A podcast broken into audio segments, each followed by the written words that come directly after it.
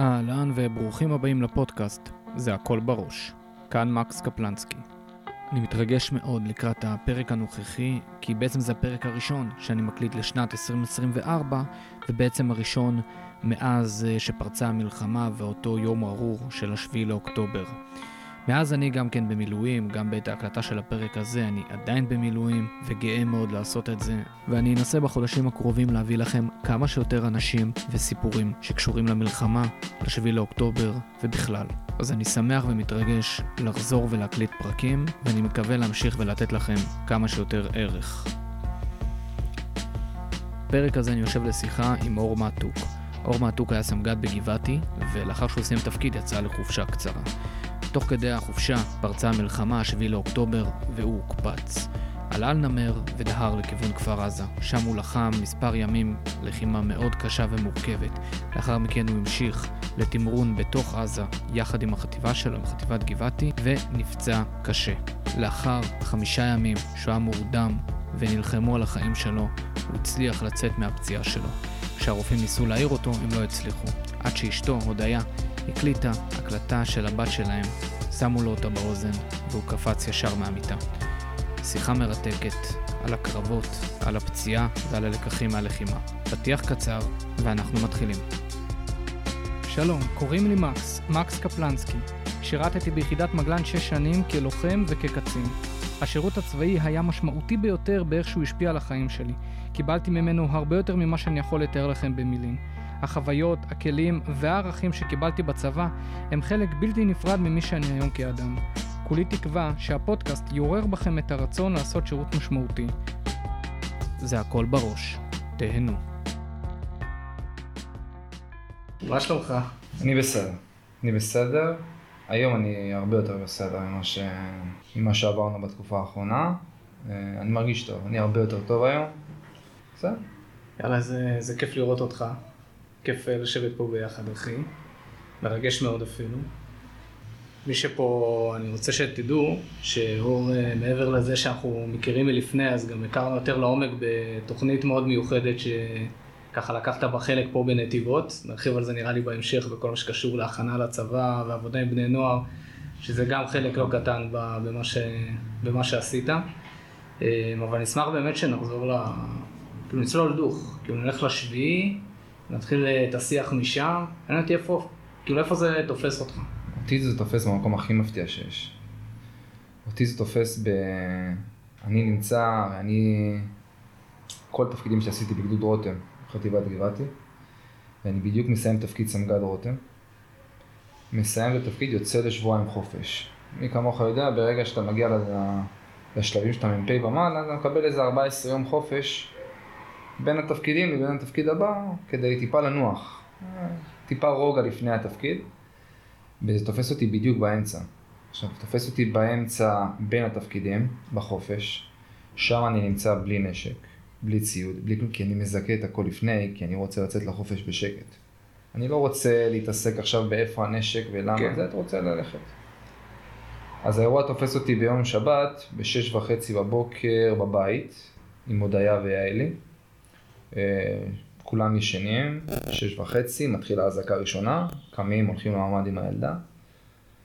ואני בטבעיות, אמר לי אשתי... אתה בבית זה אומר פה בנתיבות. אני גר בנתיבות ואני פה בנתיבות. הולכים למעמד. אני בטבעיות אומר לו, יודע, טוב ביי ביי, בוא נחזור לישון, בסדר, אזעקה, בואי נחזור לישון, הכל בסדר. חוזרים לחדר, לא עוברות מספר שניות ושוב פעם אזעקה. עוד פעם הולכים למעמד, בשלב הזה עוד פעם אזעקה ואז עוד הפעם אזעקה מתמשכת, אתה מבין שיש משהו שהוא קצת אה, חריג. אנחנו מתחילים לפתוח טלפונים, מה שאנחנו לא עושים בדרך כלל. זה מוזר כאילו כמות כזאת של אזעקות נכון. בלי, בלי שחיסלנו מישהו, לא, בלי איזה... בדרך כלל האזעקות שאנחנו רגילים, רגילים אליהן בתקופה שקטה, זה אם חיסלנו מישהו, אז יש איזה אזעקה פה, אזעקה שם, אז אנחנו מבינים. אבל הפעם היה איזה סשן כזה של רצף לא, לא, לא סטנדרטי, אנחנו לא מכירים דבר, אנחנו לא הכרנו דברים כאלה. חוזרים לממ"ד עם הטלפונים, פותחים את הטלפונים כדי לראות מה קורה, רואים שיש אזעקות בכל הארץ, מתחילים לטשטש, להתקשר, לבדוק מה קורה, טיפה לעניינים, אני מתקשר לצבא, לא מבינים מה, מה קורה מסביב, אף אחד לא מבין. עוברות אה, משהו כמו 50 דקות, שעה, ואז אנחנו מקבלים כבר את הסרטונים של הטנדרים בשדרות. מה שאני מעריך שהרוב ראו פה כן. את הטנדרים הראשונים, שאני, כולם היו כזה ב... אני בהתחלה חשבתי שזה סתם איזה הדמיה או איזה משהו, זה, אני לא האמנתי שראיתי את הטנדרים בשדרות. וואי, אתה אומר את זה, זה מעביר לי צמור, באמת אה, צמרמורת, אני כאילו, לא אני האמנתי זוכר ש- את הרגע הזה של פתאום טנדר בלב שדרות עם פיקאפים עליו, יורים על אה, ניידת משטרה שעברה שם. וש... דרך אגב, בניידת. משט... בניידת משטרה הזאתי נפל לי האסימון שזה אמיתי, כי הניידת משטרה, אם שמת לב, הייתה בצבע שחור החדשות כן. של ה-2020, החדשות השחורות הגדולות, שלא היו את המשטרות האלה לפני, ושם נפל לי האסימון שזה אמיתי, שאני רואה את הירי על הניידת. לא עוברות מספר דקות ומתקשר אליי סגן מפקד חטיבת גבעתי, שזה דוד רון, הוא מתקשר אליי, אני בדיוק סיימתי סמג"ד, אבל אתה יודע, סמח"ט, סמג"ד, אז הקשר הוא ישיר, הוא מתקשר אליי, הוא יודע שאני גר בנתיבות. הוא מתקשר אליי, אומר לי, אור, תגיע לשדה תימן דחוף, אני צריך את העזרה שלך. אני, הוא לא פירט יותר מדי, הוא אמר לי, תגיע דחוף לשדה תימן. הבנתי שיש, ראיתי את הסרטונים לפני רגע, וראיתי, שמעתי את כל האזעקות, הבנתי שקורה משהו, יש לי מדים, לכל איש צבא יש מדים בבית, שם מדים, יורד למטה, אומר לו, יודע להתראות, שם את התיק, איך היה. הרגע הזה? של ה... לא לה- נפל לי להשאיר האסימון. שנייה את אני- הודיה אני אומר. לך שלא נפל לי האסימון באותו רגע שלשם אנחנו הולכים. לשנייה אחת לא נפל לי האסימון שזה הדבר שהולך להיות בחוץ. גם יצאתי בסוג של, לא אגיד רוגע, אבל אני אגיד יצאתי בסוג של שלווה, שכאילו נוסע לשדה תימן. מה יקרה? יש אזעקות. כן, כאילו, בקטנה. הוא צריך עזרה, אני איך לעזור לו, הכל טוב. נוסע עם הרכב, למזלי צריך לומר, לא התקילו אותי בדרך, כי אני יוצא מנתיבות, עובר את כל הדרך לכיוון שדה תימן, שדרך אגב באופקים ובצומת שער הנגב היו כבר, היו מחבלים. זהו, מזל שנסעת לכיוון הזה ולא לכיוון השני. עוד שנייה ניגע בדרך חזור, שזה גם אירוע מצחיק. אני מגיע לשדה תימן, מגיע לשם, חובר לדוד, הוא אומר לי, לך תתעסק עם הזיווד נמרים, שם הוא מסביר שיש אירוע גדול בעזה, והחטיבה מוקפצת, אז לך תתעסק רגע בזיווד של הנמרים, באיזה שעה זה בערך? זה קורה באזור השעה תשע בבוקר, שמונה וחצי. זאת אומרת, תשע כבר. החטיבה מבינה שצריך לזווד נמרים, מוקפצים. אני כאילו. חושב ששם זה, לא חטיבה מבינה, אני חושב ששם אנשים בודדים מבינים. אנשים בודדים כבר לקחו יוזמה והתחילו כבר לזוות כלים. לא קיבלו איזה פקודת, "זה, קדימה תיסעו. לא קיבלנו שום פקודה עדיין. אלא לכו תתעסקו בזיווד. אז אני נשלחתי להתעסק בזיווד, הוא נשלח, הוא התעסק עם כל הגיוס אנשים אה, וכל מיני תעמולות מסביב. אני מתעסק, מתחיל לזוות, הולך לפני זה, הולך חותם על נשק, חותם על נשק, חותם על ציוד, מה שהייתי צריך כדי להשלים לי את הפערים שהיו לי, והולך להתעסק בזיווד. עכשיו להקיא, כל, צריך לומר שכל הרקם של חטיבת גבעתי, בתקופה הזאת, בשביעי באוקטובר, נמצאת בצפון. חטיבת גבעתי נמצאת באימון. אימון בצפון, חטיבה באימון, כל הכלים שלה איתה. אז אנחנו, גדוד רותם נגיד לצורך העניין, היה ברמת הגולן בבסיס צנובר. כל הכלים שלו איתו, גדוד צבר כנ"ל היו באלפורן, בסיס ליד, כולם היו בצפון. הנמרים של המח"ט יושבים בשדה תימן. אז היו לנו נמרים בשדה תימן שזה הנמרים מח"ט. אני הולך לנמר מח"ט, מה ש... כמו ש... נמר מח"ט כמו שהוא, חדש, הניילונים, כל זה, אז אתה פותח הכל מאפס. אז אתה מתחיל מאפס. אתה פותח ניילון, מזווה דבר אחד, פותח עוד ניילון, שם דבר שני, ואז אתה קורא לקשר, וקורא לחימוש, וקורא לכולם כדי שיעזרו לך לסדר הכל. אני מתחיל תוך כדי בזיוודים ובהכנות, מתקין את המאג, לוקח תחמושת, מסדר את כל הדברים. ואז אני מקבל טלפון, אני חושב באזור השעה אחת בצהריים זה היה כבר, משהו כמו ארבע שעות אנחנו עובדים על הכלים. באחת בצהריים אני מקבל טלפון ממח"ט גבעתי, שאומר לי, אור, תביא את הנמר דחוף לכפר עזה. הוא נמצא בכפר הוא, עזה? בכפר, הוא בדרך לכפר עזה, הוא זאת אומרת, ממש... המח"ט כבר לקח איזה חפ"ק וטס כאילו לשם. הוא, אה, צריך לומר שהחטיבה, חטיבת גבעתי קפצה, עוד לא קפצה, כאילו עדיין הם קיבלו את ההתראות אה, בשלבים טיפה יותר מאוחרים, המח"ט כבר קיבל את הטלפון, אמרו לו לך תפקד על שדרות. אז מח"ט גבעתי נסע לשדרות בהתחלה, התעסק בכל הלחימה בשדרות ממה שאנחנו מכירים, ולאחר מכן קיבל טלפון מאוגדת עזה להגיע לפקד על כפר עזה. כשהוא בדרך לכפר עזה הוא כבר מרים את הטלפון להביא את הנמר גם לכפר עזה. גדוד רותם היה בכוננות שבת ברמת הגולן, אז לקח לו זמן להגיע, אז גם הוא הגיע אה, עם מח"ט גבעתי לכפר עזה.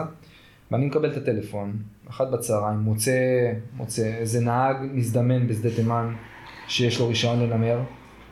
מלקט אנשים. שם אותו על הנמר, עולה על הנמר אני והוא ביחד, ומתחיל לנסוע משדה תימן. שתיכם. אני והוא.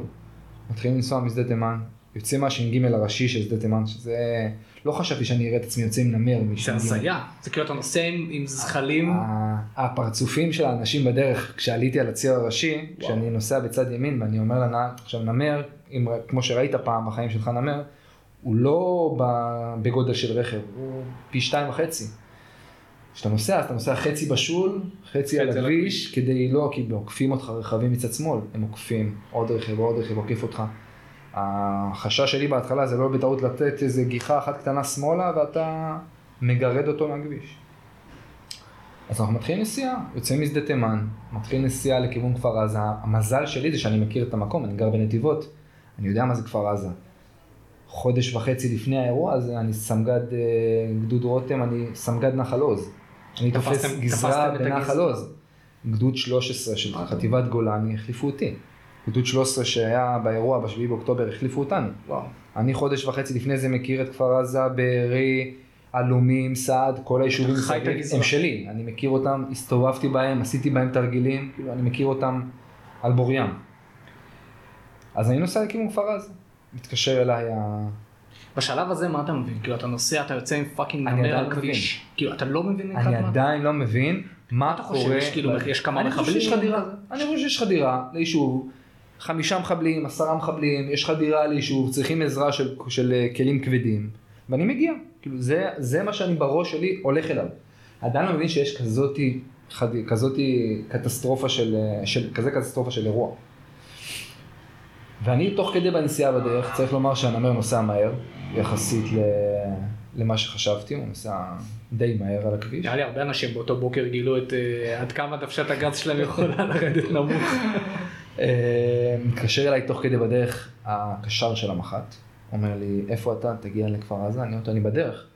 אומר לי, אמרתי לו, תכווין אותי, אבל איפה בכפר עזה? כאילו, לאן לפנות? לאן להגיע? משהו בתוך הכפר. אומר לי, אני לא יכול להסביר לך, אבל אני שומע את הצרורות ירי גם תוך כדי. הוא אומר לי, תגיע לש"ג, תיכנס, תיקח שמאלה, רוץ על הגדר ההיקפית, אתה תראה אותנו כבר בדרך. כאילו, בסדר.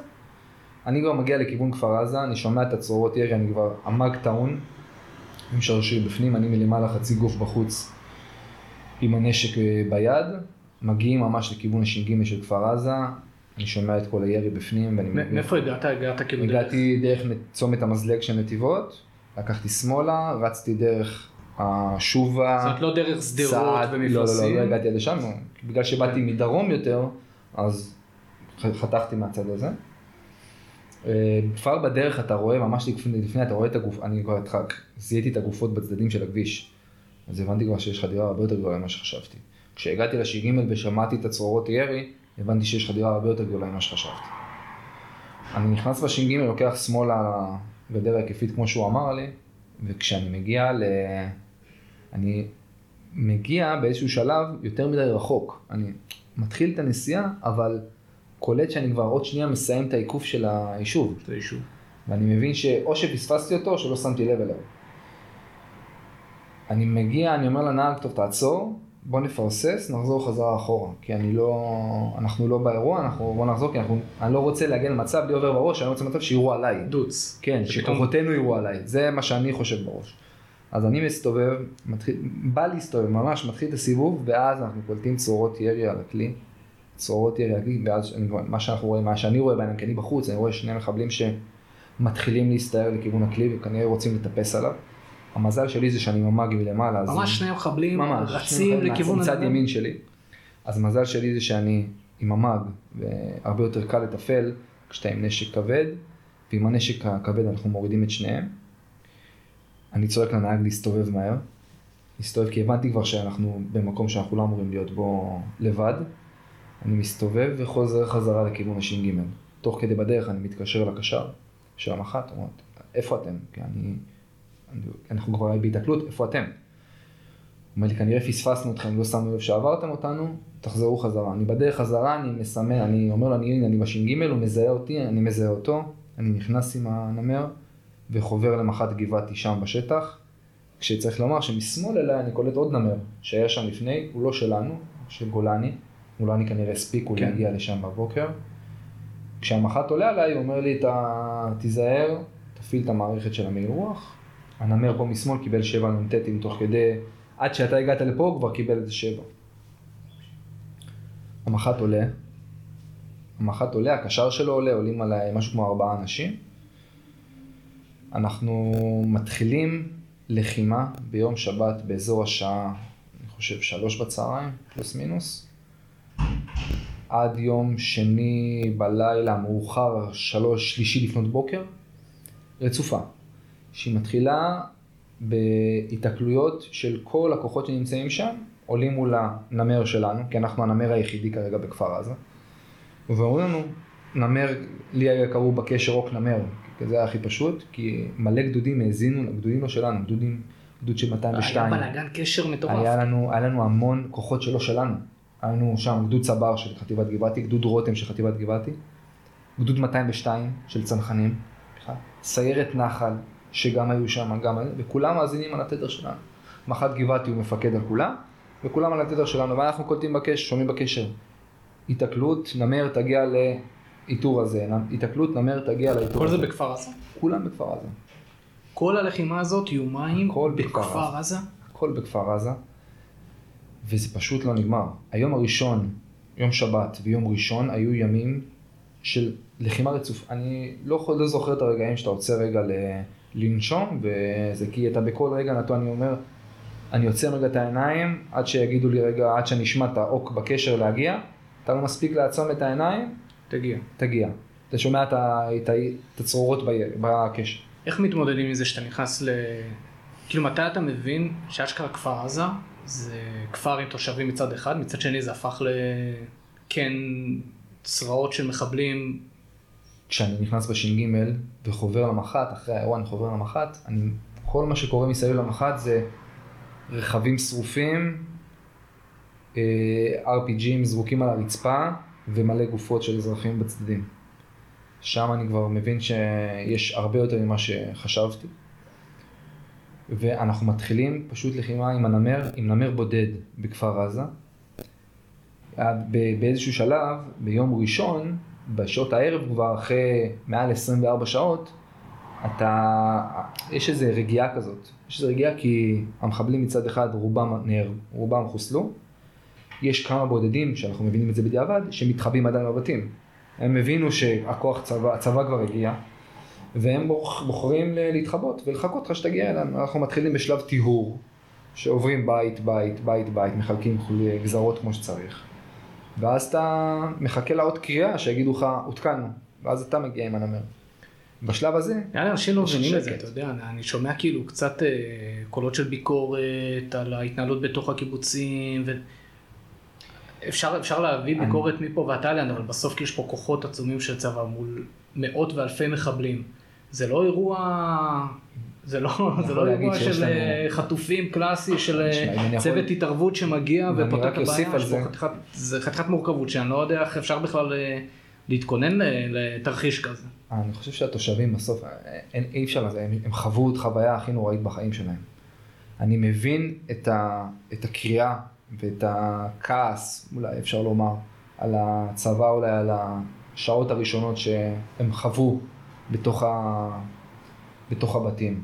אבל מצד שני, אנחנו כאנשי צבא, אתה גם מבין שאתה לא, כאילו, אם אתה תלך, אתה או מצד אחד תמות לבד, או מצד שני גם יראו עליך כי לא יודעים מי אתה. אז אתה מנסה ל- ל- לארגן לעצמך איזושהי קבוצה או איזשהו משהו מינימלי, לא, אפילו לא ארגון, לא גדוד, לנסות לשלוט באירוע. משהו זה, כדי לנסות לעשות את זה מסודר. כי אם לא תעשה את זה מסודר אז גם האזרחים ימותו וגם אתה תמות, כי זה לא יעבוד.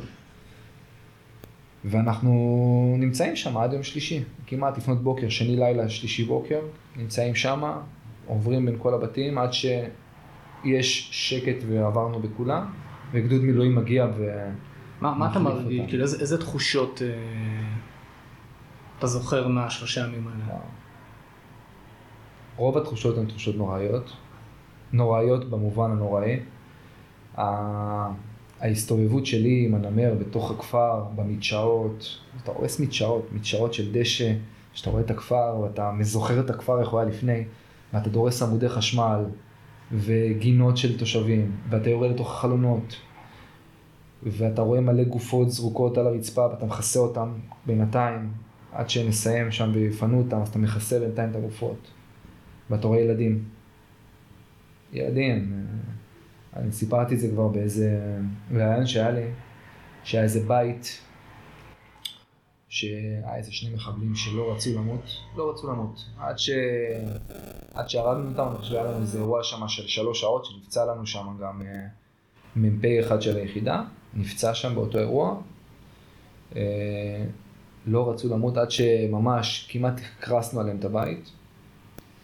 ואז נכנסנו לתוך הממ"ד, נכנסנו לבית אחרי זה סריקות אחרונות, נכנסנו לממ"ד, ובממ"ד אתה רואה אבא וילדה בת אה, שלוש, בערך זו הערכה שלי, כי לי יש ילדה בת שלוש, שוכבים על הרצפה, מחובקים, ושניהם עם כדור בראש.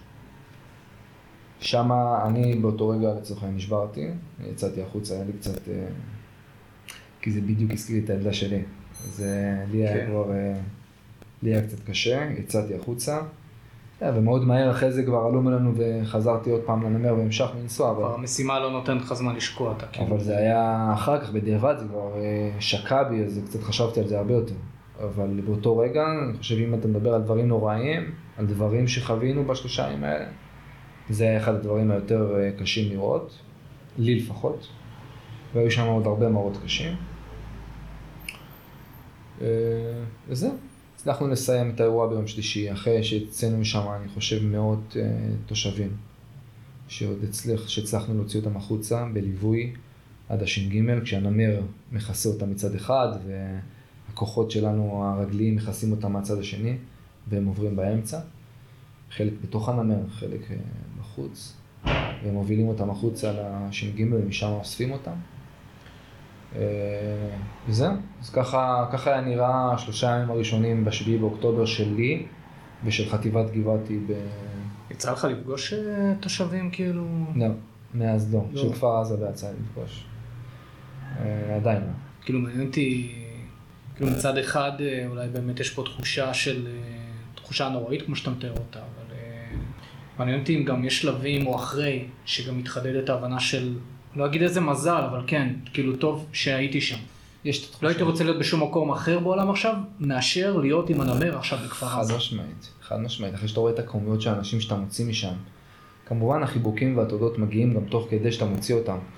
אבל המראות שראית לפני, שאתה יודע שזה יכל לקרות להם באותו, אם לא היית לצורך העניין נמצא שם בשעה, שעתיים, שלוש, חמש הקרובות, כן נותנות לך איזה סוג של אה, תחושת אה, סיפוק כזאת של לפחות הייתי שם בשבילם, לא הספקתי בשביל אחרים, אבל בשבילם עוד הייתי שם.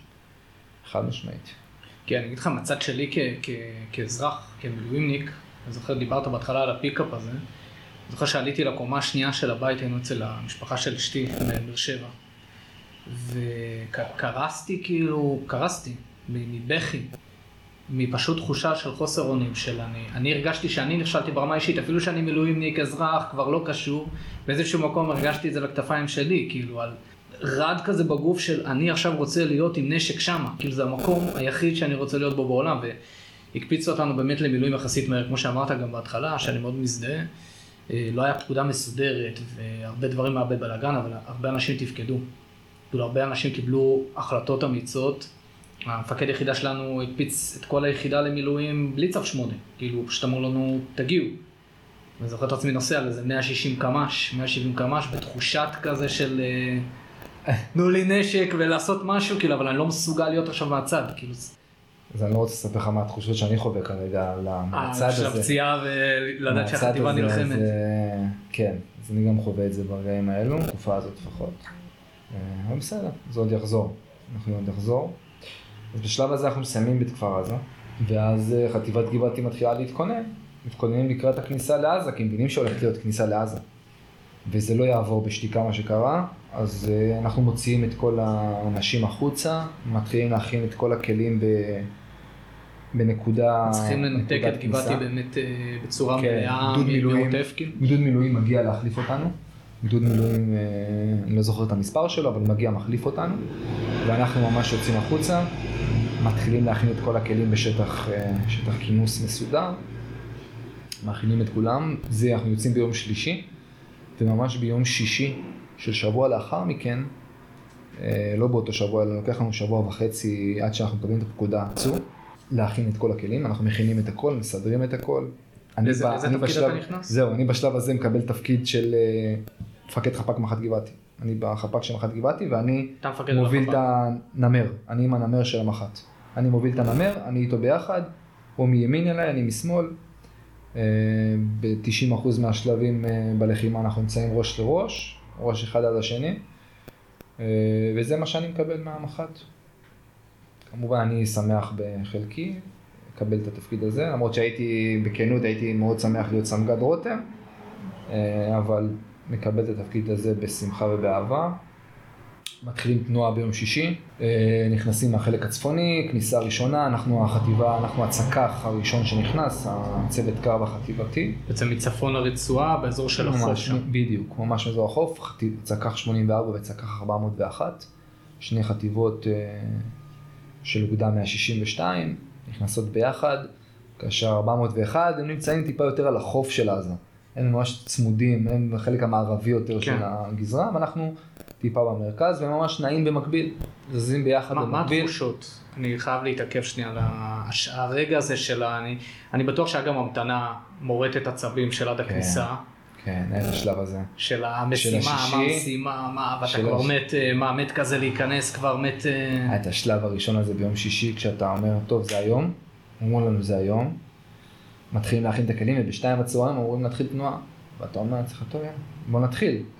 ובשתיים זה לא מתחיל, שתיים וחצי זה לא מתחיל, ואז בשלוש קיבלנו את האישור הסופי, והתחלנו את התנועה, הגענו לאזור משה ארז, ממש לקראת הכניסה, ונתקענו שם, עצרנו. כי עדיין לא היה את האישור חצייה, שבשם אתה מסתכל לשעון ואתה אומר, רק תשחררו. רק תשחררו אותנו ותיתנו לנו להיכנס. אה, ואז הפיק הזה מגיע, אבל התחושות עם איזה תחושות בהתחלה, אתה נכנס? יש לך את, ה... את החשש, ואת ה... אני יותר חשבתי האמת יותר על, ה... יותר על הבית. פחות חשבתי, רגע מה, זה כי כי אתה נכנס פנימה ואתה יודע מה אתה משאיר מאחורה, יש לך את התזוזות האלה בלב, ואתה יודע שזה לא, שזה לא פקטור, כאילו זה לא הפקטור עכשיו, ו...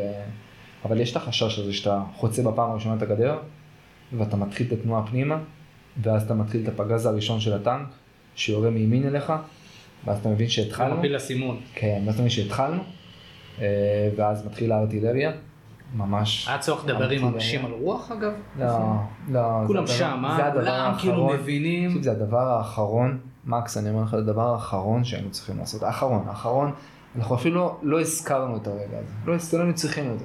לא היינו עד צריכים. כדי ככה היה נוכח, כאילו, ההבנה של החשיבות של הדבר הזה וה... כל כך הייתה את ההבנה הזאת שהמח"ט פשוט דילל אנשים, הוא לא רצה שעוד אנשים יבואו איתו, כי ממש מלא אנשים רצו להיכנס איתו. בטח פתאום. כל מיני חבר'ה כאלה שאתה מדיח בלוחמים ופתאום חוזרים נכנסים. פתאום איזה טבחים רוצים להיכנס איתך. כן. אז הם לא נכנסו. אפרופו זה, הם לא נכנסו. אגב, זו נקודה אחת שאתה יודע, אנחנו מדברים פה לבני נוער שחשוב להגיד אותה. כאילו הרבה חבר'ה מזלזלים הרבה פעמים תוך נכון. כדי, ולוקחים את זה לג אחורה, כי כי לא בא להם, ושביזות ומיליון דברים. ואז מה לעשות, כשמגיע הרגע, מי שהיה בז- מי- מי שיביא קדימה בשלב- ייכנס ראשון וייכנס בשלב של מי ההכשרה, שלא, לא. בשלב של ההכשרה של לוחם, אז אתה, אתה עובר הכשרה מסוימת במהלך של משהו כמו שמונה חודשים.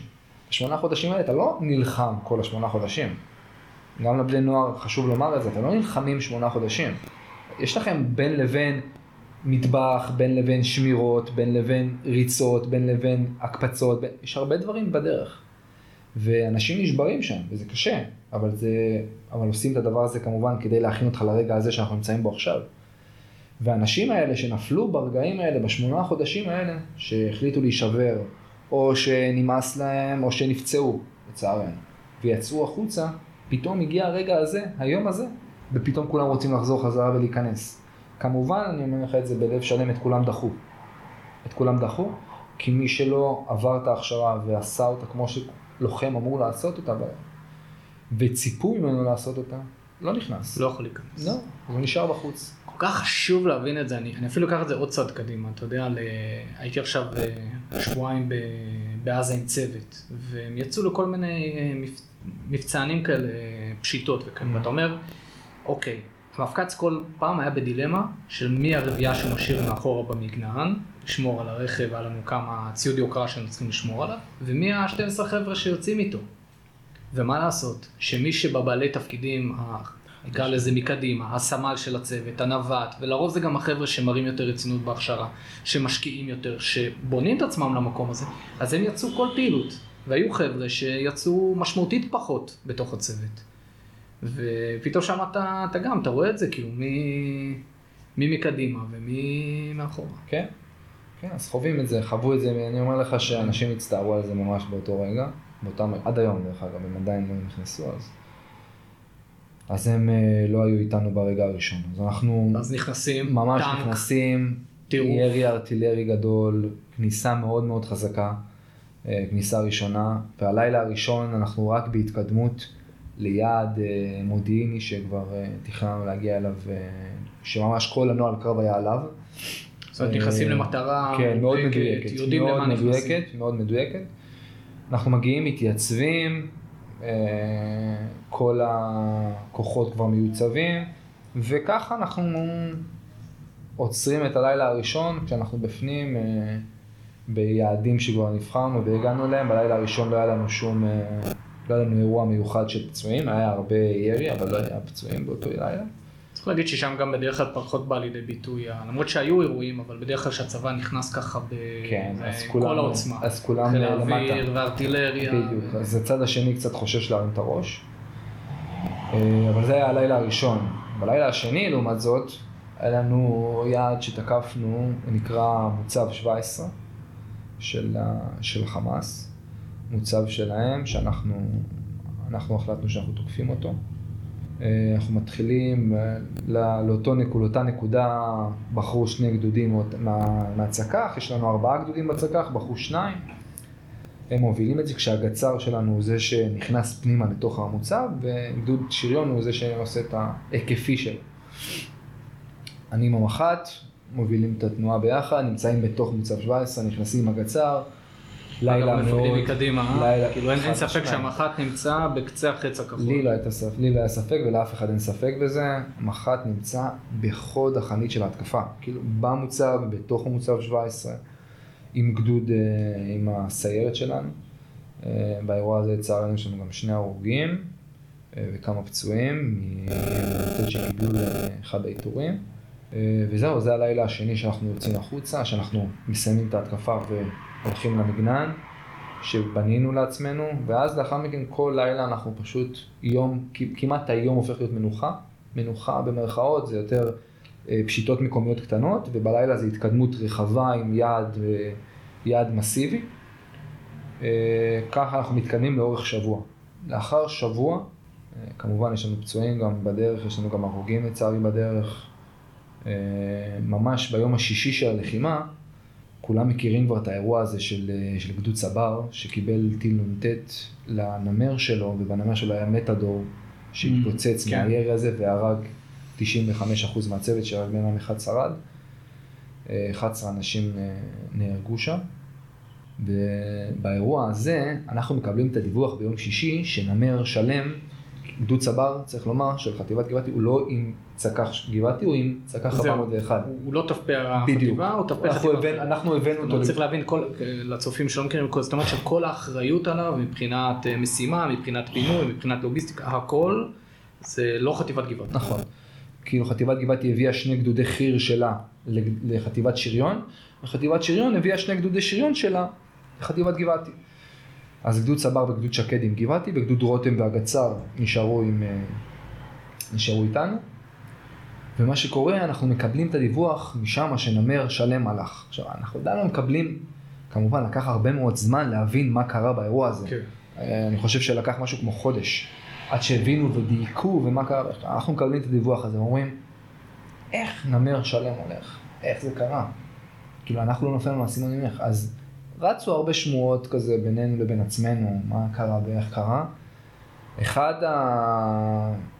אחד ה... בוא נגיד, הדברים שחשבנו עליהם שיכול להיות שבגללם זה קרה, זה הצמדה של מטען. זה הצמדה של מטען. שהגיע מחבל, הגיע הצמיד מחבל, מטען לרכב. הצמיד מטען לנמר, והנמר קיבל אה, פיצוץ די גדול, ומשם בגלל זה, זה השערה שלנו. באותו רגע אני החלטתי באותו רגע שאני נשאר חצי גוף מחוץ לכלי. כי אני חששתי באותו רגע שהגיע לי מחבל מאחד הפינות, למרות שיש מצלמות בתוך הנמר, צריך לומר את זה. יש מצלמות, אבל... זה לא הרמטי. זה, זה, זה יש, אבל זה, זה, לי זה מאוד קשה גם, לא בגלל שאני לא סומך על אנשים שבפנים, שיסתכלו, אבל אתה, אתה מכיר מה זה לנסוע כן. בנמר אה, 12 שעות בלילה, זה מאוד קשה גם להחזיק את עצמך וגם להסתכל להיות חד כל הזמן. גם יש איזה מין אה, אשליה כזאת, נראה לי שאתה נמצא בתוך הנמר, זה גם קורה בתוך בית בהגנה, שאתה כאילו, אה, אני בתוך החובות, אז אני מוגן. בדיוק ככה. וכשאתה בחוץ, אז אתה יותר חד, לרעשים. לסביבה. אז אני החלטתי שאני נמצא חצי גוף מחוץ לכלי. אה, בזה אני לא לוקח אה, סיכונים. אני כמובן, אם יהיה ירי מסיבי וזה, אני אוריד את הראש, אני לא אה, בא למות. אני בא, אבל אני רוצה לשמור על הכלי, וכל פעם שאנחנו עוצרים, יש מצב של עצירה, הראש עולה החוצה ואני מסתכל 360. אחרי שבוע בדיוק זה אגב, קרה. שאלה ככה, זה משהו שדרשת מעוד אנשים שהיו בתוך הנמר? לא. אני הייתי היחיד שהיה למעלה. אף זאת אחד לא אומרת, אתה. יודע שזה סיכון, יש איתך עוד אנשים ואתה היחיד שתעשה את זה. חד משמעית. חד משמעית. למה? א', כי הבנתי את האחריות של מה ש... של, שלי כשאני מוביל את הכלי. אני זה שמוביל אותו, אני שזה, והמח"ט גם נותן לך להוביל את הכלי, אז אני לא אגיד למי שומע, כואבות לי הרגליים, אני עומד כבר אה, 40 שעות בערך עם, ה... עם הראש בחוץ, בוא תחליף לי, כואבות לי הרגליים, אני לא אגיד את זה. מצד שני גם, זה עוד סיכון שמישהו יכול להיפגע ולא אתה.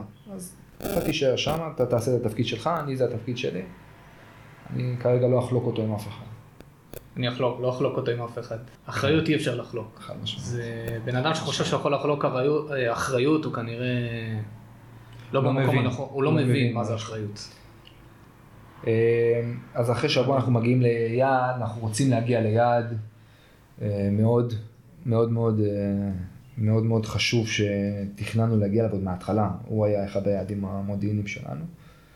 אנחנו בסוג של התקדמות עם הכלים, ובאזור השעה, אני חושב באזור השעה 4 לפנות בוקר, משהו כזה, 4 לפנות בוקר, אנחנו מוצאים איזה סוג של התקדמות, והגדוד שתוקף ראשון מקבל ירי, ירי, ירי מסיבי, ויש לו פצועים, ואנחנו נתקעים ולא מבינים רגע מה קורה. ואנחנו עומדים משהו כמו באזור 40 דקות באותו נקודה. מסביבך יש בתים, לא, לא רב קורים, לא עם הרבה קומות, אבל באזור השלוש-ארבע קומות. וכשאתה עומד 40 דקות באותה נקודה זה טעות. לא רק בדיעבד, אני יכול להגיד את זה, לאט. אנחנו מכירים את זה ויודעים את זה שאסור להישארות הרבה זמן, אבל באותה נקודה לא יכול יותר מדי לאיפה לזוז. ואני עומד חצי גוף מחוץ לכלי, היד ימין מחזיקה את המאג, המאג נמצא על הכלי, יד שמאל חופשייה. בזווית של העין שלי, עין שמאל, אני מזהה פיצוץ. אני קולט בזווית פיצוץ. אה, אני מספיק להרים את יד שמאל לתנועת אה, הגנה על הפנים. זה אינסטינקט ראשוני שהיד שלי עשתה. וחוטף אה, חוטף את כל הפיצוץ הזה לצד שמאל שלי. אה, בדיעבד, מה זה היה? אנחנו קיבלנו נ"ט לכלי. הכלי יש לו מערכת שמגנה עליו מירי טילים, היא ירתה טיל חזרה, והמפגש בין שניהם פשוט העיף את כל הרסיסים אליי. בדרך כלל הכלי מתריע לך, יש לו התראה שהוא צועק לך טילים מימין, משמאל, אז הוא יודע להגיד לך, אבל כנראה המחבל היה בטווח קצר כן. מדי, והיא לא הספיקה לעשות את זה. לא, בדרך כלל הם יורים אותם גם מקרוב, יודע. מעשרות מטרים קצרים. אז אני צונח פנימה אחרי הפיצוץ, צונח פנימה, אה, נמצא עדיין בהכרה, צונח פנימה, אני, אני אומר לצוות שבפנים שנפצעתי, אה, מתחילים, הנמר מתחיל לזוז קודם כל, דבר ראשון, הפקודה הראשונה שאני גם מאוד מספיק לזוז, אז כי, כי מה שקורה כשאתה מקבל טיל ראשון, יבוא. לא יעבור הרבה זמן שתקבל את הטיל השני אם לא תזוז. אז אנחנו מתחילים לזוז ובינתיים מתחילים להוריד לי את הבגדים, מתחילים לגזור לי את כל הבגדים כדי להבין איפה הפציעה ולסגור את החורים. אה, תוך כדי גם מזיזים את הנמר אחורה, מעבירים אותי לנמר פינוי, יש נמר שהוא מוגדר פינוי, הוא מגיע, מעבירים אותי אליו, שם כל יש השלב הזה רופא. אתה בהכרה. אני אתה- בהכרה, אני בשלב הזה בהכרה, כמובן אני עוצם עיניים. אני, התחושה שלי בגוף, אין לי כאב. אני לא מרגיש כאב באותו רגע. אני לא מרגיש כאב, אני מרגיש חום בגוף, חם לי, ואני, קשה לי קצת לנשום. זה התחושות שאני מרגיש. אני יוצא מעיניים כדי להירגע. האנשים שמטפלים בי נלחצים מהרגע שאתה יוצא מעיניים, כי הם רוצים שתישאר בהכרה, וזה נכון. אז uh, הדבר הראשון שהם עושים זה תישאר ערני, תישאר ערני, ומושיטים לי יד ללחוץ להם את היד. לראות שכשאני לוחץ את היד אז הם מבינים שאני כן. בהכרה. מעבירים אותי לנמר פינוי, בנמר פינוי אה, יש שם את הרופא של היחידה, מטפל בי תוך כדי ומוביל אותי אחורה אה, לכיוון הפינוי המוסק. לפני הפינוי המוסק אני עוד מספיק לעבור לאיתן, איתן זה, צריך לומר, זה כלי של חטיבת הנחל, הוא היה שם באותו רגע לכלי פינוי מהיר, הוא בשונה מהנמר, הוא על גלגלים, אז הוא נע הרבה יותר מהר. כן. מעבירים אותי לאיתן, האיתן מוציא אותי החוצה. אה, אני עדיין בהכרה בשלב הזה עד המסוק, במסוק, המסוק מגיע נוחת. היה פינוי מושג אה, מאוד קשה, דרך אגב, להגיע ליעד, כי היה ערפל מאוד מטורף. בביקור בבית חולים, אחרי זה אפשר לדבר עליו, וגם הגיע הטייס, הגיע הקברניט, כולם הגיעו לבקר אותי בבית חולים. אז הם סיפרו לי והראו לי את הסרטון של, ה, של הפינוי. ממש לא היה אפשר לראות מטר מה, מהמסוק בחוץ, כלפי חוץ. איפה הם נחתו? כבר בש... הם נחתו ב... כן, הם הוציאו אותי ממש עד הגדר, והם נחתו ב... יש מטווחים ליד זיקים, נחתו שם באזור הזה. המסוק נוחת, מעלים אותי על המסוק, אני כבר מקבל, מספיק לקבל בדרך כמה מנות דם, ומבצעים לי נקודת לחיצה באזור הצוואר, כי מבינים שקלטו שהפציעה היא בצד שמאל ליד הכתף, ואין אפשרות לשים כן. אה, חיטיים, כי אין איפה לעצור את זה, כי זה ממש על הכתף, אז... זה ממש נטו להשעות עד שאתה מגיע לבית חולים. בדיוק. מה... בדיוק. מס, מסיקים אותי, אני מגיע לבית חולים, מגיע לשיבא. זוכר מחשבות אגב? אתה... יש מחשבות ב... תוך כדי הפינוי כאילו? יש שני מחשבות עיקריות. מחשבה ראשונה עיקרית, אני אומר את זה, זה לא להירדם. אני מנסה, אני כאילו מחזיק את עצמי, לא להירדם. להישאר בהכרה ולשמוע. כן, על... עם, עם העיניים ועם על ה... לא למות. עם העיניים להחזיק, למרות שאני עם עיניים עצומות, אבל עם העיניים ומחזיק את הידיים, מחזיק את היד, ומפמפה עם היד כדי להישאר ערני ולא לאבד את ההכרה. זה אחד. ושתיים, זה איך אני מספר להודיה. איך אתה מספר להודיה. כן. ומה אני מספר לה, ואיך אני אומר לה, ומה היא תשמע, ואיך היא תשמע. עבר לך בראש מה יקרה. ומה יהיה איתי בסוף, אני לא יודע באמת באמת מה נפצעתי ואיך נפצעתי, אני לא מרגיש כלום בגוף, אני לא מרגיש, אני מרגיש רק חום, אני לא מרגיש שום דבר, אני רואה שעובדים עליי כל הזמן, כל הזמן עובדים, ויש צעקות מסביב, ואני יודע שיש, איך אני יודע שיש משהו גדול שקורה אצלי? בשלב שאני נמצא בפינוי, ב...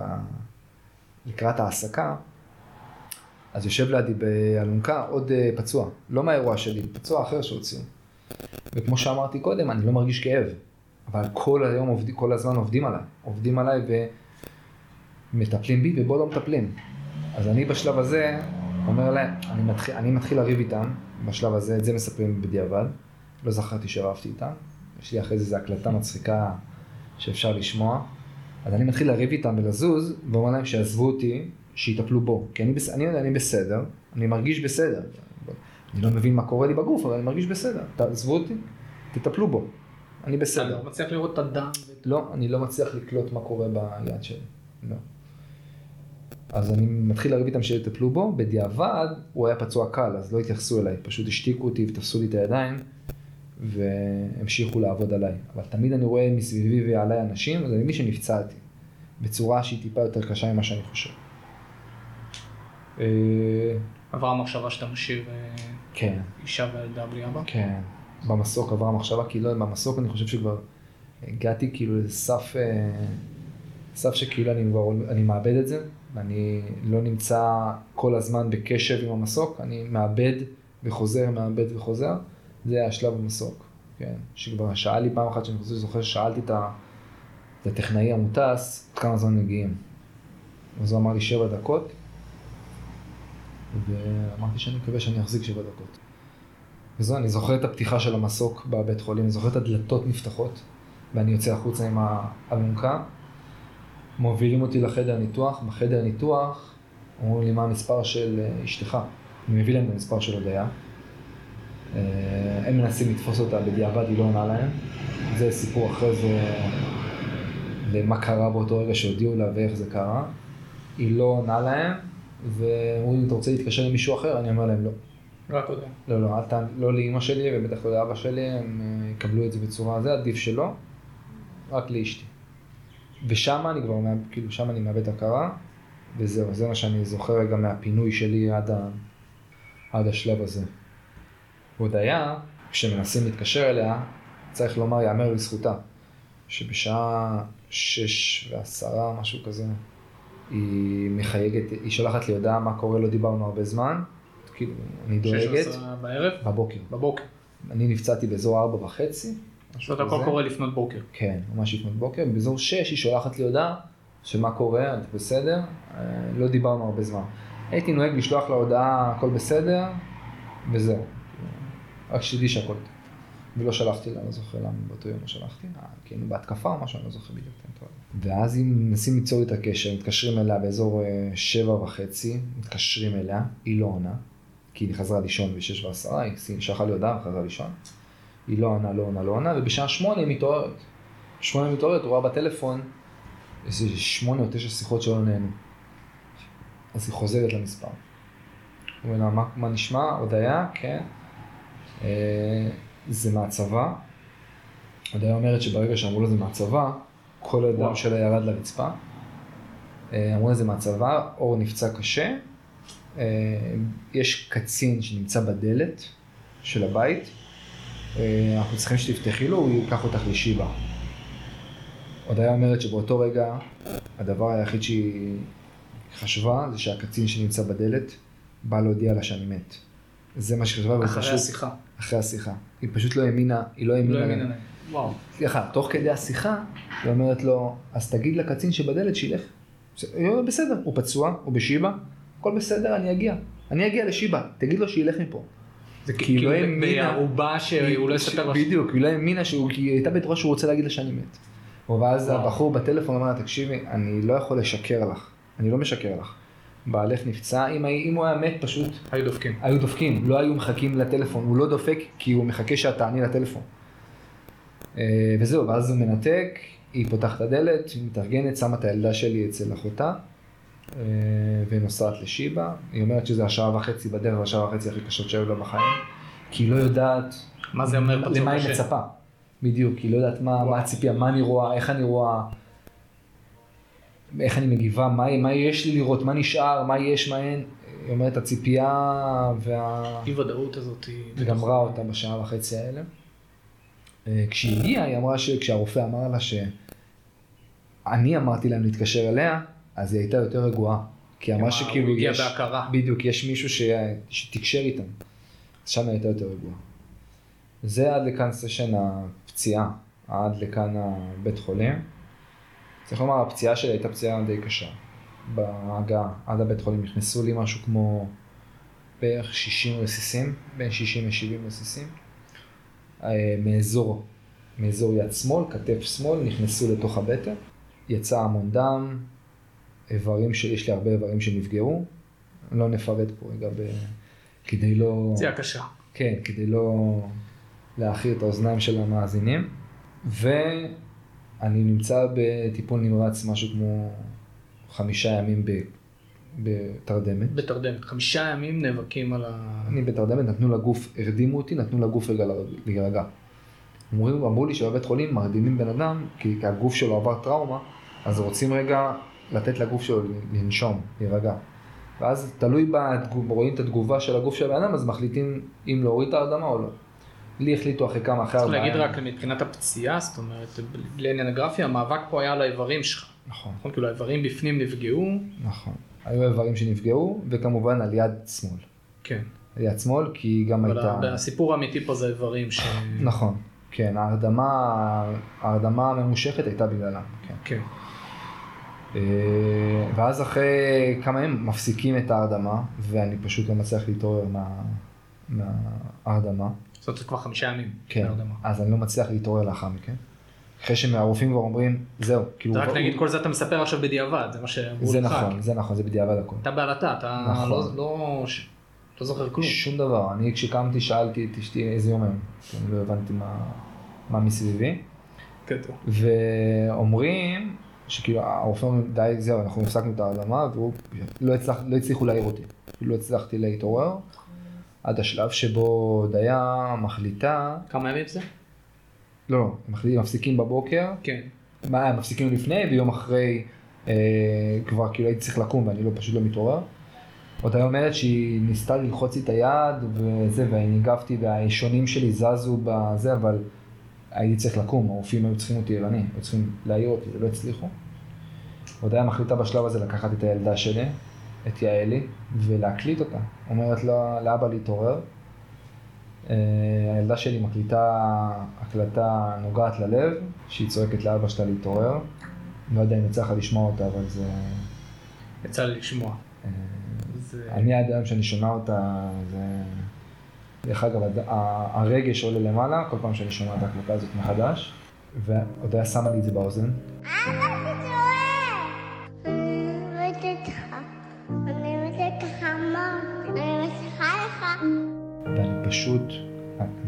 הגוף פשוט מגיב ב, ב, בהיסטריה. הודיה אומרת, את פשוט קמת, המיטה כזאת התקפלה לשניים, הידיים והרגליים התחילו לזוז ולקרוע את החוטים, והרופאים תופסים לך את הידיים כדי שלא תקום, שלא תמשוך את החוטים, ואתה פשוט מתעורר. אה, זה, זה פודקאסט נפרד על ילדים, מה ילד... אה, איזה עוצמות יש לדבר הזה. מה יש להם, ב... מה יש להם בשבילנו, מה הם בשבילנו, אבל אה, זה בנפרד. ואני מתעורר שמה, שם אני מתעורר אחרי חמישה ימים, מה הרגע הראשון שאתה זוכר? וואו, אני זוכר את הפרצוף של אשתי מעליי, זה הדבר הראשון שאני זוכר. מה, שמחה? אה, אה, חיוך, וואו, אדישות, לא, לא? חיוך אה, שזיהיתי פנים. שזיהיתי פנים בפעם הראשונה, אתה, אתה, מבין. אתה מבין שקמת אחרי פציעה? כאילו, אתה, אתה מצליח שנייה לחבר? אני מבין שלא, אתה לא יודע איזה יום היום, אבל... אה, אני, אני חושב שאני מבין, אני מבין, בטשטוש בעיניים אני מבין שהכל מטושטש, אני לא רואה פנים עדיין, עד שהודיה לא מתקרבת לי סנטימטר מהפנים, אני לא מזהה שזאתי, כי הכל עדיין מטושטש, וכשאני מזהה אותה אז אני מחייך, הודיה אומרת שחייכת ו... אז שמה, אז שמה זה היה הפעם הראשונה שראיתי בן אדם, אה, פנים של בן אדם, ומשם מתחילה המלחמה שלי רגע לחזור. משם אנחנו אחרי חמישה ימים בטיפול נמרץ ממשיכים עוד שלושה ימים כדי לייצב את הגוף ולראות שהכל עובד ומתקדמים משם למחלקת טראומה בשיבא שזאת מחלקה שהיא טיפה יותר למתקדמים במרכאות. שם אני מתחיל להזיז את האיברים בגוף, אני עדיין לא עומד, אני עדיין לא יושב, אני עדיין שוכב במיטה ורק אחרי משהו כמו שבועיים בערך אני מתיישב בפעם הראשונה אה, ומתחיל, ו- ומאשרים לי לצאת מהבית חולים רגע החוצה לסיבוב, לראות אור יום, איך נראה בחוץ. אה, אני נמצא במחלקת טראומה משהו כמו חודש, לאחר מכן עובר למחלקת כירורגיה לעוד שבועיים, ואחרי חודש וחצי בשיבא אני עולה, עומד על הרגליים ויכול לצאת לשיקום. זה אחרי חמישה ניתוחים שסגרו את כל הסיפור של כל הפציעה פעם שלי. היה סרט של עוד ניתוח, של... כן, עד שאתה חושב ש... שזהו. שאתה מסיים, היה שלב אחד ש... היה לי איזה שברון קטן. אה, תקופה קשה, חודש וחצי? וואו, זו תקופה כל כך קשה, כי מה, מה הכי קשה? הכי קשה זה שהחברים מהצבא באים, שאנשים מהצבא באים לראות אותך, זה, זה, זה הכי קשה. שהם באים אליך מפויחים קצת עם האבק. אתה אומר, נתנו לי וסט ואני חוזר איתכם. אתה מסתכל עליהם ואתה נמצא, אתה לא מצליח, היה שלב שלא הצלחתי להזיז את יד שמאל עדיין, עד שהיא טיפה התחזקה, הייתי מזיז אותה עם הרמה, עם יד ימין הייתי עוזר לה לקום. ואז אתה מתיישב, עד שאתה מצליח להתיישב, אתה רואה אותם באים עם הנשקים, מפויחים, שמחים. זה היה שברון קטן. בתקופה הזאת. אה, היו עוד הרבה דברים קשים, המון, המון דברים קשים. הילדה שלי ש... שבפעם הראשונה באה אליי לבית חולים, לי היה מאוד קשה אחרי שהיא הלכה, כי אה, העדפתי שהיא לא, שהיא לא תבוא. כי היה לי שלא מאוד תראה אותך קשה. ככה? היה לי מאוד, כן, שהיה לי מאוד קשה, כי לא יכולתי לעשות כלום. מצד אחד, לא ראיתי אותה כמעט חודש. מצד שני, היא באה ולא יכלתי לעשות כלום. לא יכלתי להרים אותה, לא יכלתי לחבק אותה, לא יכלתי אה, לעמוד איתה, לא יכלתי לעשות כלום, הייתי על כיסא גלגלים יושב. אחרי שהיא הלכה, המועקה שהייתה לי, הייתה לי יותר גדולה מלפני שראיתי אותה. וואו. אז אני אומר לך, זה היו רגעים מה, אה, בגלל מאוד המחשבה קשים. על לי היו איך היא קשים. חוותה את זה, או בגלל לא. פתאום הגעגוע הנוסף שלי? אה, לא, ה- ה- אה, כן, בדיוק, איך היא איך היא חוותה את זה. אחרי היא חוותה? המפגש, איך היא ראתה אותי, אתה רואה את הפרצוף שלה, איך היא מסתכלת לך, והיא מלטפת לך את הרגל. רואה בטח הייתה. שמחה. היא הייתה שמחה בהתחלה כשהיא ראתה אותך, אבל אחרי זה 2-3 דקות שהיא לידך, והיא רואה שכאילו, אתה זז טיפה, וכואב לך, או כואב לך פה, ואתה, קשה לך לנשום, כי אתה כן. נושם בכבדות, כי יש לי אחד מהפציעות זה חור בריאה, אז יש לי חור בריאה, ואתה כאילו נושם קצת יותר בכבדות, והיא מלטפת לך את הרגל, כי היא רואה שאתה פצוע והיא רואה שקשה לך, אז לי זה, אותי זה שבר ב, באותו רגע. וואו. אה, המסע עוד אה. הולך להיות אה, כן. צד. אחד ארוך, מצד שני, מה מה המטרה עכשיו? מה יש לך. בראש עכשיו? מה אתה אומר? שמע, אחרי חודש וחצי בשיבא, אני עברתי לשיקום בעדי נגב. אני עכשיו במוסד שיקומי בעדי נגב. מדהים, כן? אני מטופל יום-יום בפיזיותרפיה וחדר כושר וריפוי בעיסוק ופסיכולוג שצריך והידרותרפיה שזה בריכה טיפולית ואני עטוף בהכל. וכל יום אתה רואה את ההתקדמות עם היד או את ההתקדמות עם הגוף ואיך אתה מגיב ואיך אתה לא מגיב ואתה רואה יום אחרי זה שאתה פתאום מצליח לשים חולצה שלא הצלחתי לשים חולצה עד לא מזמן כי לא הצלחתי להשחיל את היד ופתאום אתה מצליח ל- ללכת יותר מהר ולא היית הולך יותר מהר, היית הולך רגיל ואתה הולך מהר ופתאום אתה מתחיל לעשות ריצה של דקה בשתי דקות ושבוע שעבר הגעתי לעשר דקות. אתה כל פעם רואה את ההתקדמות ואתה אופטימי, אני אופטימי כי אני יודע שיגיע השלב שאני אחזור בעוד אה, לדעתי לא עוד פרק זמן ארוך, אני אחזור אוטוטו לחטיבת גבעתי ולתפקיד החדש. מחכה לחזור? וואו, כל כך. תשאל מישהי אחרת, תגיד לך לא. היא לא מחכה שתחזור. כן, היא ממש לא מחכה שאני בסדר, אחזור.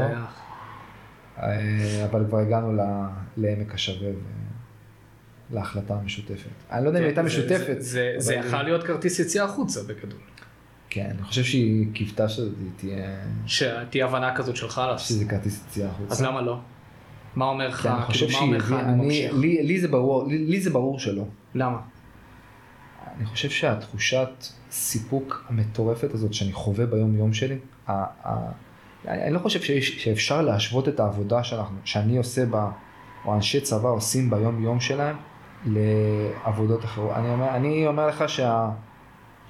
מה שאני רואה קדימה, את האנשים שנמצאים אצלי בגיל 18 ואיך הם נראים מה שהם יוצאים בגיל 21, או אם ממשיכים בצבא והם נשארים פה, היום אני רואה אותם בעזה, זה האנשים הכי מדהימים שיש בעולם. ואתה, ואתה יודע שיש לך חלק קטן ב... נגעת בהם באיזה נקודה אחת, לי זה הספיק. והתחושה הזאת והעשייה הזאת, אני לא חושב שאפשר להחליף את זה במשהו אחר. לי זה היה ברור שאני ממשיך. להודיה לדעתי גם היה ברור. היא פשוט אה, נאחזה לדעתי באיזה... כן, עלה קטן בדרך. תקווה כזה. וכשהיא ראתה שזה לא, אז היא פשוט אה, עטפה את זה וחיבקה את זה ב... שזה, ב- שזה האהבה הכי גדולה שיש נראה לי, יכולת להקריב אה, בזוגיות, נראה לי הרבה פעמים זה גם. לדעת אה, עם כל הרצונות הפרטיים שלך, לדעת מה המקום הנכון לבן אדם שאיתך בזוגיות ולתת לו להיות שם, עם כל המחיר של זה. יש איזה מחירים, נראה לי אנשים לא מבינים את המחירים של איש קבע. אתה יודע איפה נפל לי האסימון שאנשים לא מבינים? שלפני משהו כמו שבועיים יצאה איזה הודעה בתקשורת או איזה זה, שהנשות מילואימניקים מקבלות זה, מקבלות זה, מקבלות את ההטבות, מקבלות הבנה, מקבלות זה בפסיכולוגים, ו... ואז לי נפל האסימון, ואני אומר, בואנה, אנשי הקבע. אני עשר שנים, מעל עשר שנים בצבא. אשתי, המפל... האריה הזאת, הלוויה הזאת, ש... הסופר וומן הזאת שעושה את הכל בבית מהכל ולא מצייצת מילה אחת אף פעם, עושה את זה מעל עשר שנים רצופות. עכשיו, אני חס וחלילה, לשנייה לא, לא, שהמילואים צריכים לקבל הכל מהכל, מכניס להעריץ אותם. אבל זה פרופורציות. אז אתה מבין איזה אישה יש לך בידיים, ומה... יצא לי ממש לחשוב על זה של, אה, אתה יודע, כמילואימניק אתה כאילו, אתה נזרק לזה מהאזרחות. אחרי כמה נכון, שנים באזרחות, נכון. אז אתה פתאום, האישה חוטפת את זה באיזה, באיזה בומבה, פתאום כאילו וואלה, אישה אגב או בעל, אני, כן, חשוב לי כן. באמת להגיד, אני פוגש במילואים כל כך הרבה מילואימניקיות, שנמצאות אה, בצבא יותר זמן אה, ממני במילואים ועובדות קשה, אבל לא משנה, הבן זוג, האישה שנמצאת בבית, חוטפת את זה בבום, אבל באמת אה, תפסת אותי כאילו וואלה, אנשי הקבע. זה, זה לא פחות. כן. חשוב לי להגיד אבל שהמילואימניקים, תקשיב, אני חושב שזה הדבר הכי יפה שיצא לי לראות ב, בתקופה האחרונה, את, ה, את ההקרבה והגיוס וההירתמות הזאת. עכשיו 21, פשוט- כאילו אתה יודע, אני, אני פותח את זה, 21 הרוגים. 21 מילואימניקים. עם ילדים, עם משפחות, עם... שעזבו הכל, לא יחזרו. וזה גם... נופל לך האסימונים של, מעניין אותי כאילו מהצד הסדיר של הצבא. אה, עד כמה הצבא חייב את המילואים שלו? אני חושב שבמלחמה הזאת רואים את זה באופן מובהק עד כמה הוא צריך את המילואים שלו. תחשוב על הרגע הזה שאם עכשיו במקרה, כן? לא במקרה, יכול להיות שגם אנחנו תוך כדי. מדברים ועוד עשר דקות זה קורה, אבל תחשוב על זה שנפתחת המערכה בצפון. איפה הצבא שלו בלי המילואים שלו? מי יעשה את כל ההקרבה הזאת מסביב של מצד אחד גם הגנה וגם התקפה במקביל? אה, אנחנו- הצבא הסדיר לא יכול לעשות את זה לבד. והוא בנוי ומושתת, צריך, הוא בנוי ומושתת על המילואים נראה שלו. לי כמעט חצי מהכוחות הלוחם בתוך עזה זה מילואים. חד משמעית, חד משמעית. חצי מהכוחות שנלחמים עכשיו בעזה הם מילואים. חד משמעית. היום בעזה, אם אני זוכר נכון, זה אוגדה, זה אוגדה 98, ואוגדה 162 גם יצאה החוצה. זה אוגדה 98. זה כאילו אוגדה ומילואים. אפילו לדעתי אולי יש יותר מילואים מסדיר. יש מצב. כן? זה... זה פשוט, אה, זה פשוט מדהים, ואתה יודע, אני גם, אנחנו הרבה פעמים מדברים על, אה, שיצא לנו להתעסק בפרויקט, השירות המשמעותי, עם הבית ספר, אה, אני אגיד שנייה שבאמת אור, נכון זה היה בתקופה של הלימודים, כן, יצאתי לשנתיים לימודים מהצבא. שנתיים לימודים, והיה לך חשוב עדיין להתעסק ספציפית בתחום של הכנה לשירות משמעותי, לגעת בבני נוער.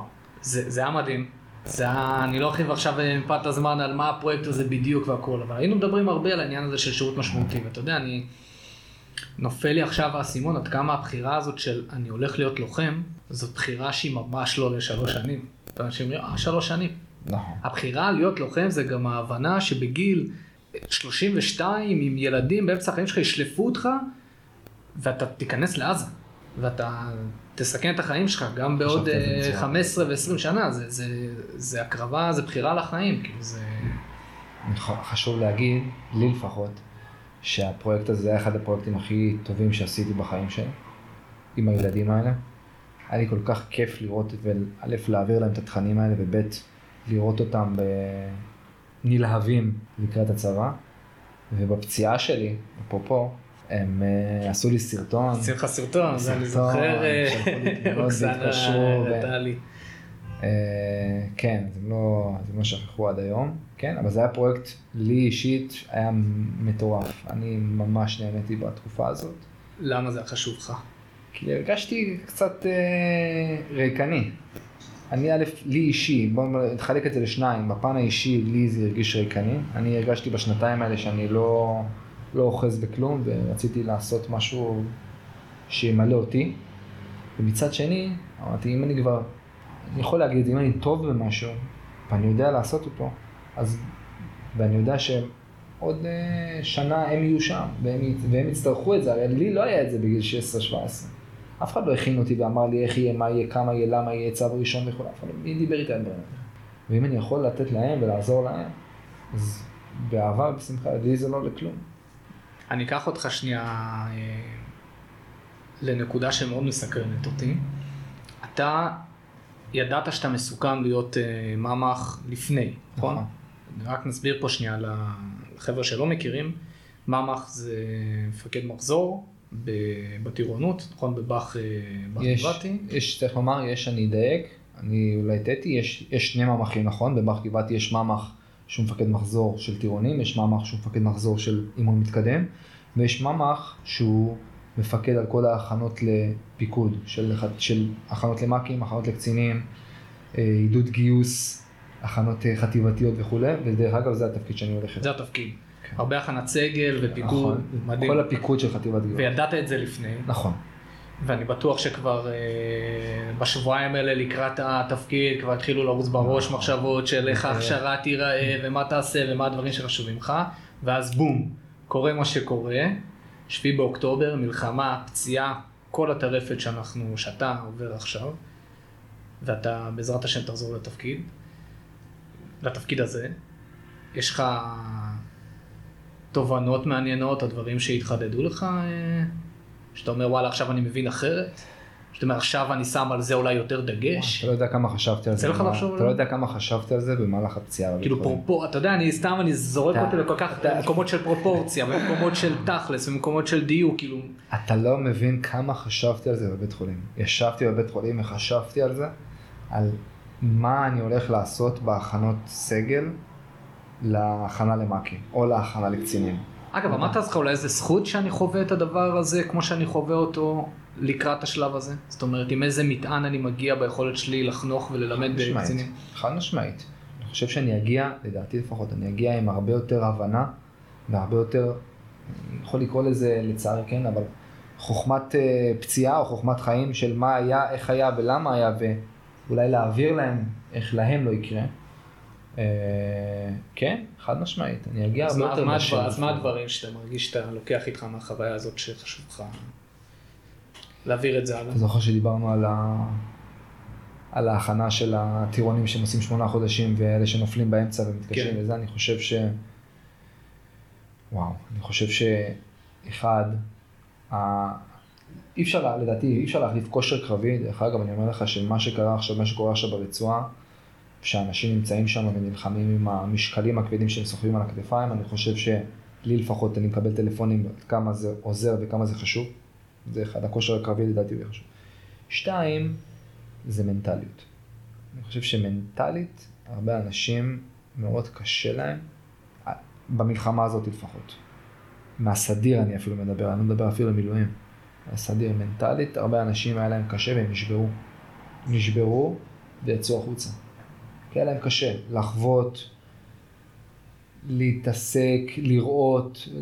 זה הרבה דברים. כאילו, המנטליות שאתה מדבר עליה, זה, אתה כאילו, אתה מתכוון לא רק בהיבט של הקושי של הקרב, של הפצועים ולהילחם, אלא גם השחיקה. הסזיפיות של הדבר הזה, הגעגועים משמעית. הביתה. את זה הם יחוו, את זה אנחנו, את זה אנחנו נדאג ל...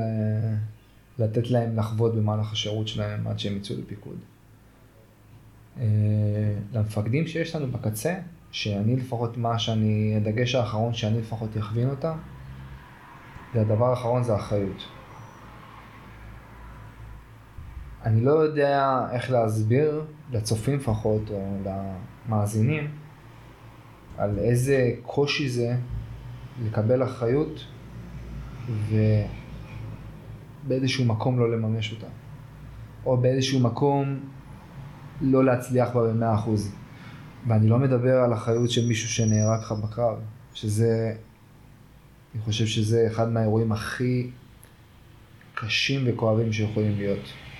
אני מדבר אפילו על אחריות מינימלית של עמידה במשימה בצורה כזאת או אחרת. אני חושב שהמילה אחריות להעביר למפקדים הבאים שיהיו, אני אעביר את זה לחטיבת גבעתי, אני לא חטיבות אחרות. היא תהיה בלק מאוד משמעותי בהכנה שלהם.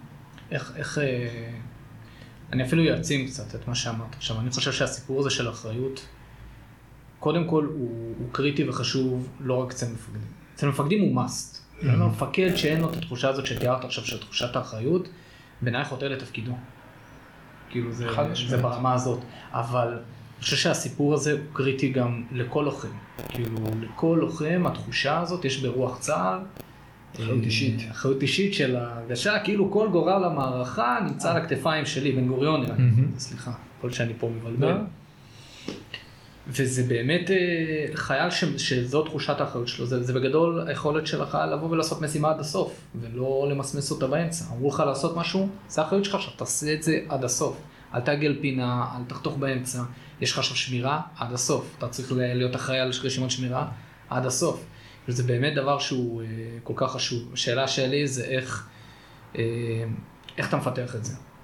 תשמע, זה כי, מתחיל... כי אני, סליחה שאני עוד פעם קוטע אותך, כי אמרת שזו תחושה קשה, זו תחושה מאוד קשה לך, ובגלל זה גם בהרבה מובנים אתה נמצא איפה שאתה נמצא היום, ואתה ממשיך, ואתה היית סמג"ד אה, בגדוד רותם, וזה משהו שמלווה הרבה קצינים טובים. אבל הרבה חבר'ה לא, לא מרגישים את זה, כאילו, הרבה חבר'ה לא- יעשו דברים, אה, יפילו דברים תחת אחריותם מאוד בקלות ולא, ולא ימצמצו. אני חושב שאנחנו נעשה את זה בצורה מאוד מאוד פשוטה, אולי כמו, זה לא יהיה בפרופורציות של מה שאני רוצה שהם יעשו אותם והם יחוו אותם לצערי רק בקרב.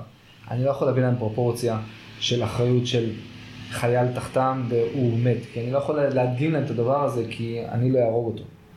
אבל אני כן יכול לתת להם משימות אחריות אישיות לכל אחד מהם ולראות איך הוא מתנהל עם המשימה שהוא מקבל, או לתת לו לצורך העניין משימת אחריות אישית על פיקוד על עשרה האנשים האלה שאני עושה עכשיו שבוע, אני כבר, אני כבר בניתי שבוע, שבוע, לצורך העניין בניתי שבוע הכנה אחד, שאני, רוצה, שאני חושב מה אני הולך לעשות בשבוע ההכנה, והוא הולך לפקד על, במשימה שלו, הוא הולך לפקד על עשרה אנשים שבדרך הוא יצטרך לדאוג שכולם מגיעים לקצה של השבוע הזה. עכשיו, אם בדרך ייפול לו אחד, או אם בדרך יהיה קשה לאחד מהם, איך הוא יגיב? מה הוא יעשה? הוא יישבר? הוא יצליח לסיים את השבוע הזה? אם אני אגיד לו שהוא מודח מההכנה אם הוא לא מסיים את השבוע הזה עם כל העשרה, זה ישנה משהו בתפיסה שלו בראש. אפשר לנסות לבנות את זה בעוד הרבה מובנים. כמובן, שיחות והרצאות אני יכול להביא עוד אלף אנשים. אבל בסוף זה במקומות הקטנים. חד משמעית. בסוף זה בדינמיקה, זה בשיח, זה.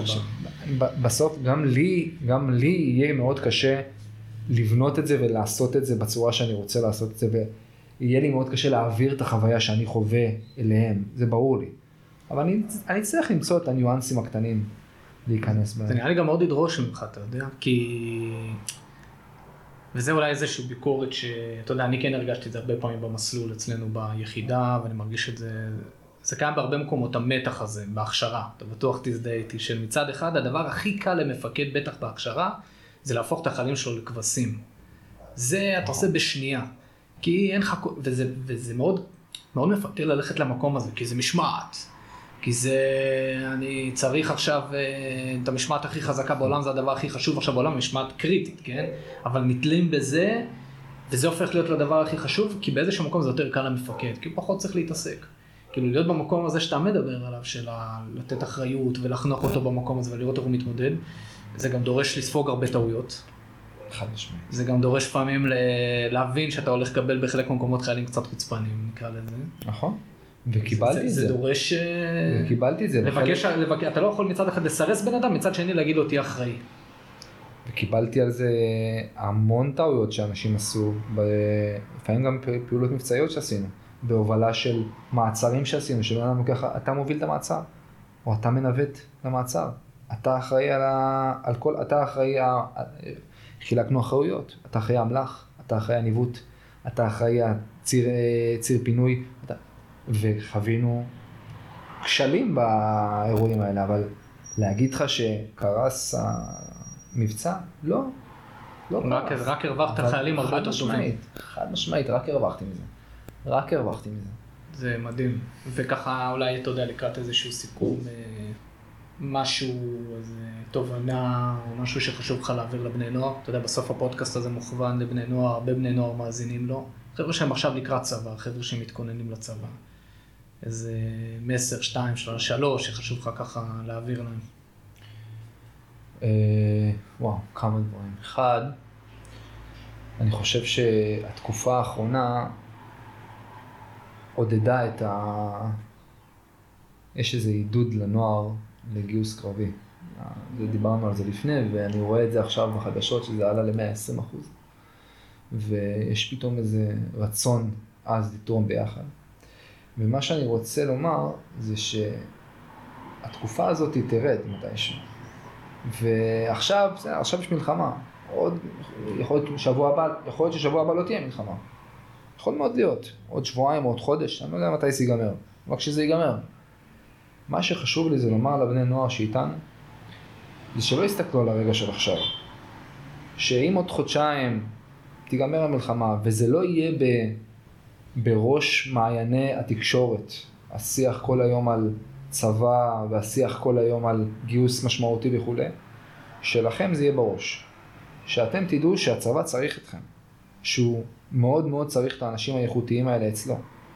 והוא, אני לא אדבר עכשיו על כמה הוא יעזור לכם וכמה הוא יוסיף לכם וכמה הוא ייתן לכם, אבל לי חשוב שהפרק זמן עכשיו לא יישכח.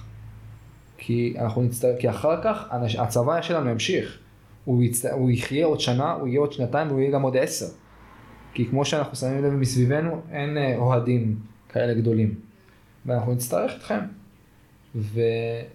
ובחודש הקרוב זה על 120 אחוז, אני מקווה גם שבעוד שנה, או בעוד ישמר. חמש שנים, זה יישמר וזה יהיה ב-120 אחוז. זה אחד. שניים, חשוב לי לומר לכל הבני נוער, שאני אני אומר לך, אני רואה את, ה, את מה הבני נוער עושים בתקופה האחרונה. אין לי מילים להסביר את כמות השמחה והכיף שאני חווה לפחות, שאני נמצא בבית חולים. הייתי בבית חולים חודש וחצי. כמויות הבני נוער שהיו בבית חולים סתם, סתם בבית חולים, עם אימא שבאה עם הבנות שלה לחלק אה, לחלק אה, עוגיות לפצועים.